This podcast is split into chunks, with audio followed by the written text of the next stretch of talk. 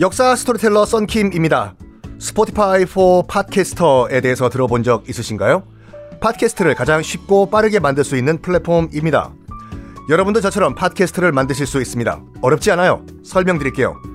Spotify for Podcasters에서는 핸드폰이나 컴퓨터로 바로 팟캐스트를 녹음할 수 있는 제작 툴을 제공합니다. 배경음악, 전환 효과음, 그리고 자동으로 음질을 향상시키는 기능 등등 한 곳에서 녹음부터 편집까지 팟캐스트를 빠르고 쉽게 만들 수 있습니다. 이렇게 만든 여러분의 팟캐스트는 Spotify for Podcasters를 통해서 애플 팟캐스트, 구글 팟캐스트 등 여러 다른 플랫폼에도 한 번에 배포하고 한 곳에서 관리할 수가 있습니다. 여러분이 팟캐스트를 만들기 위해 필요한 모든 것들을 한 곳에서 모두 무료로 제공합니다. Spotify for Podcasters 앱을 다운로드 받고 지금 바로 시작해보세요.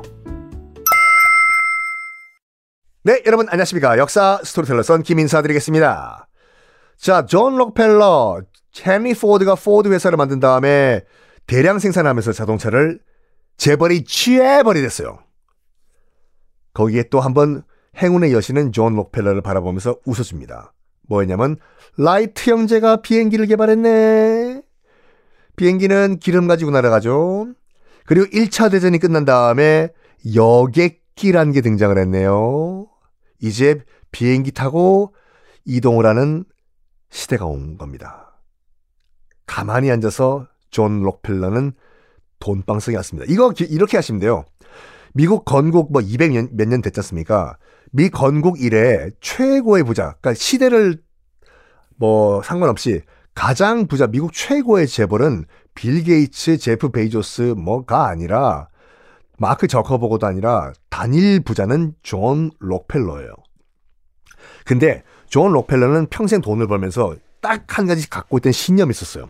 뭐냐면 이 돈은 하나님의 돈이다. 내 돈이 아니다. 나의 사업의 최고 제1대 주주는 여호와다. 라고 생각했어요. 그 엄마의 영향이 컸어요. 이 모든 것은 다 주님의 뜻이다. 그리고 결정적인 계기가 뭐냐면 그 기억나시죠? 25살의 존 록펠러가 일흔이 넘은 밴더빌트 철도왕을 만나러 가기려고 오하이오에서 뉴욕으로 가는 기차를 타고 가기로 했었어요. 근데 기차역에 늦게 도착하는 바람에 타고 가려던 기차가 기차를 놓쳐요.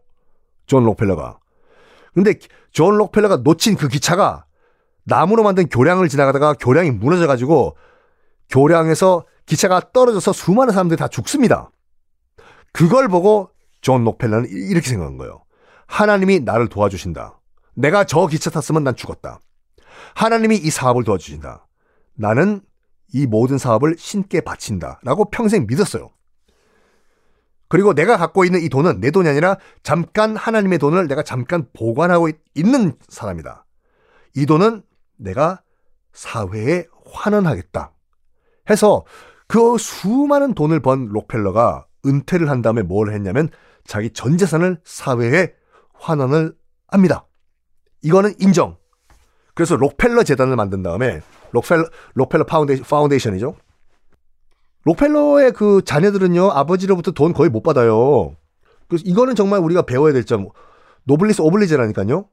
이 돈은 사회 다 환원한다. 해서 각 세계 각국의 각국의 학교들을 만듭니다. 우리나라 서울 예, 예대 있지 않습니까? 서울 예전. 남산에 있고 지금 저기 이사 가는 곳. 예전도 어, 록펠러 재단의 지원을 받고 만들어진 학교예요. 오, 예. 그렇습니다. 그래요. 이 방송 남희석 씨가 듣고 계시나입니까? 남희석 씨, 록펠러 재단 지원을 받은 수혜자십니다. 그리고 미국에도 대학을 만듭니다. 록펠러가 만든 대학이 뭐냐면 University of Chicago, 시카고 대학이요. 에이,